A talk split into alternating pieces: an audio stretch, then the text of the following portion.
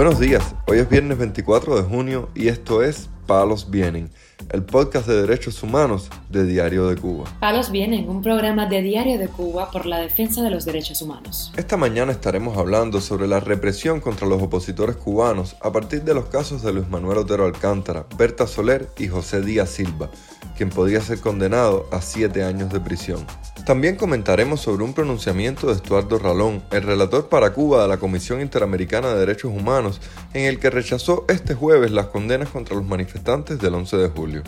Por último, profundizaremos en los procesos judiciales contra los manifestantes del 11J en Cuba, como es el caso de los 18 condenados esta semana apenas de hasta 14 años por protestar en la localidad de La Guinera. Lo más relevante del día relacionado con los derechos humanos en Palos Vientos.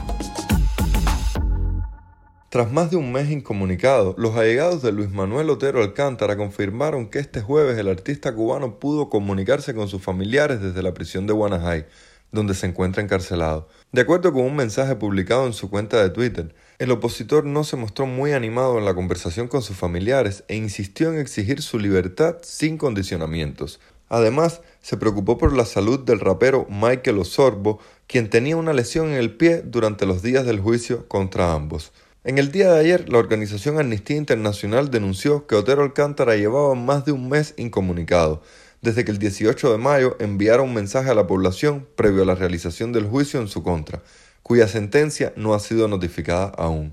Este jueves, Lourdes Esquivel, la esposa del opositor cubano José Díaz Silva, líder del movimiento Opositores por una Nueva República, informó que a este las autoridades cubanas le piden siete años de privación de libertad por los supuestos delitos de atentado y desacato. En declaraciones a Radio Televisión Martí, la activista cubana contó que su esposo la llamó en horas de la tarde desde el Combinado del Este, donde se encuentra recluido, y le explicó que las autoridades cubanas les estaban pidiendo tres años por el supuesto delito de atentado y cuatro por el de desacato, lo que calificó como una maniobra de la seguridad del Estado. Las autoridades cubanas arrestaron al opositor el pasado día 2 de marzo, tras varias semanas amenazándolo para manifestar su solidaridad con las familias de los prisioneros políticos encarcelados por protestar el 11 de julio en las calles del país. Tras varias semanas en Villamarista, José Díaz Silva fue trasladado al Combinado del Este cuando les revocaron una sentencia anterior de dos años de trabajo correccional sin internamiento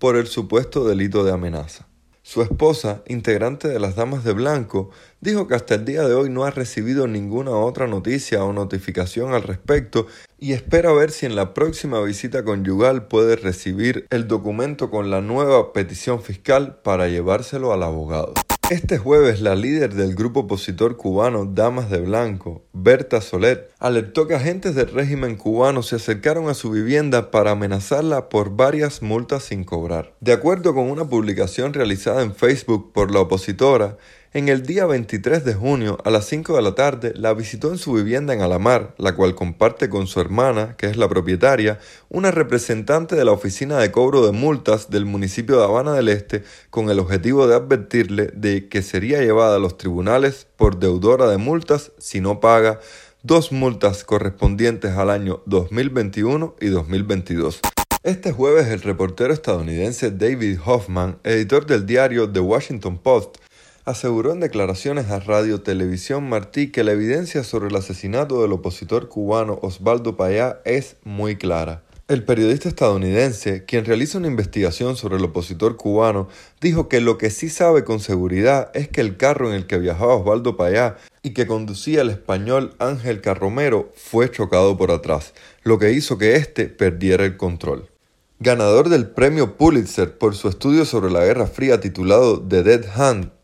dijo que no sabe exactamente cómo murieron Osvaldo Payá y Harold Cepero ese día, aunque aseguró que hay muchas cosas que no tienen respuesta sobre los hechos ocurridos. Hoffman recordó que en el juicio a Carromero nunca se mencionó que el auto donde viajaban fuera chocado por detrás, aunque éste, estando en España, dijo que un autolada los embistió. No obstante, una de las razones por las que el periodista aseguró que el auto fue embestido por detrás radica en mensajes de texto enviados tanto por Ángel Carromero como por el sueco Aaron Modding, los únicos sobrevivientes del accidente.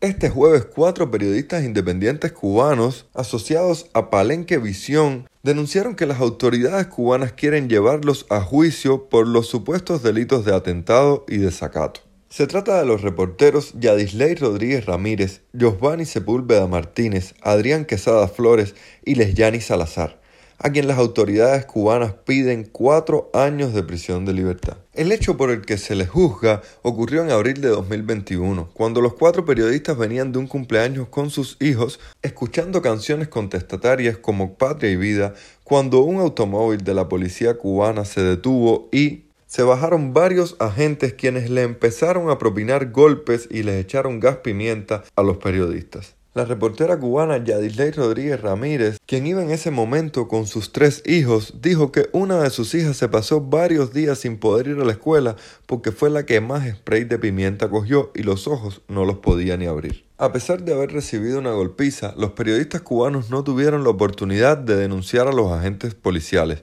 Sin embargo, ahora van a ser llevados a juicio por ese enfrentamiento del que no se pudieron defender, según denunciaron al medio independiente Cubanet.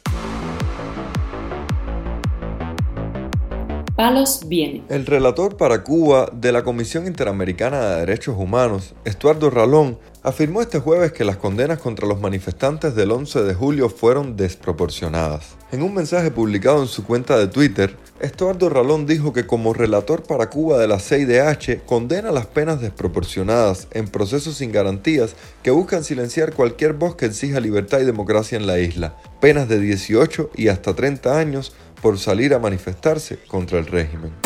Este jueves se conoció que el Tribunal Supremo cubano decidió mantener las acusaciones por el delito de sedición contra 18 manifestantes del barrio de La Guinera el pasado 12 de julio, informó Radio Televisión Martí. La suma de las condenas de los 18 manifestantes da 294 años de prisión. Varios de los acusados dijeron en el juicio de casación que no tenían motivaciones contra el sistema social para cometer los hechos o que desconocían el propósito que perseguían las protestas.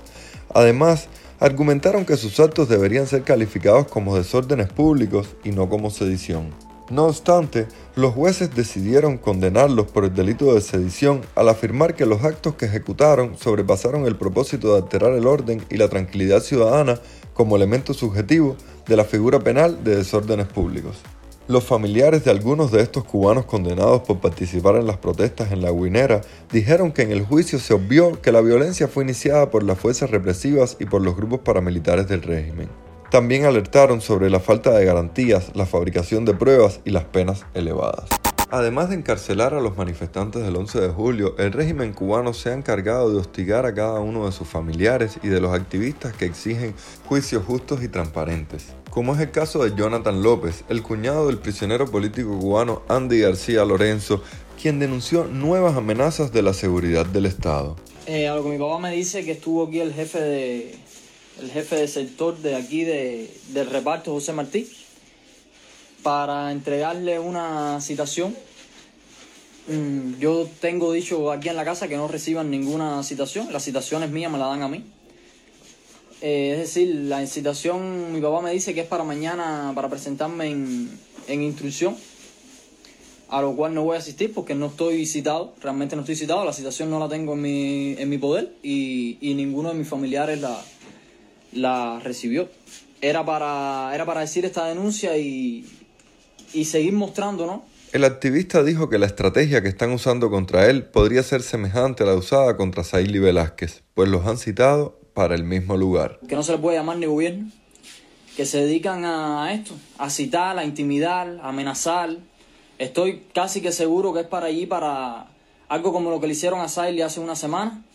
eh, amenazarla, tal vez decirme que me van a abrir algún caso o algo así. Lo cual allí, si, si asisto o si me, si me citan verdaderamente como es, asistiré allí a la, ahí a instrucción penal, a, lo conocido como UPICO, aquí en Santa Clara. También este jueves desde el Centro Penitenciario de Máximo Rigor de Valle Grande, ubicado en La Lisa, el preso político cubano Walfrido Rodríguez Piloto denunció una brutal golpiza propinada a otro prisionero llamado Daniel Legrand Nordet. Rodríguez Piloto dijo al medio independiente Cubanet que el recluso golpeado de 33 años de edad es minusválido desde pequeño, pues ha sido operado de padecimientos en la columna vertebral, la cadera y las piernas, por lo cual tiene dificultades para caminar. De acuerdo con la denuncia del prisionero político cubano, el viernes 17 de junio, Legrand Ordet reclamó atención médica al jefe de grupo, un oficial llamado Disney, así como al segundo jefe de la unidad, conocido como el mayor José Luis, pero la respuesta de estos militares fue empujarlo por una escalera de alrededor de 12 escalones y durante la caída propinarle bastonazos por todo el cuerpo. Según el preso político cubano, la razón del reclamo fue que las autoridades de la cárcel de Valle Grande no habían llevado al prisionero al policlínico de Arroyo Naranjo, donde debe recibir sesiones de fisioterapia tres veces por semana. Este jueves supimos también que el preso político cubano del Rafael Guerra Godínez, uno de los manifestantes del 11 de julio encarcelado en la prisión de Valle Grande, lleva más de 11 meses sin conseguir un abogado que lo defienda ante las autoridades cubanas. Su esposa, Ariadna Barroso Moreno, dijo al medio independiente Cubanet que por el Estado cuesta 4.200 pesos y no tienen dinero para pagarlo, pues ella vive de vender araganes y escobas por la calle y es con ese dinero con el cual cuenta para llevarle los alimentos a la cárcel a su esposo.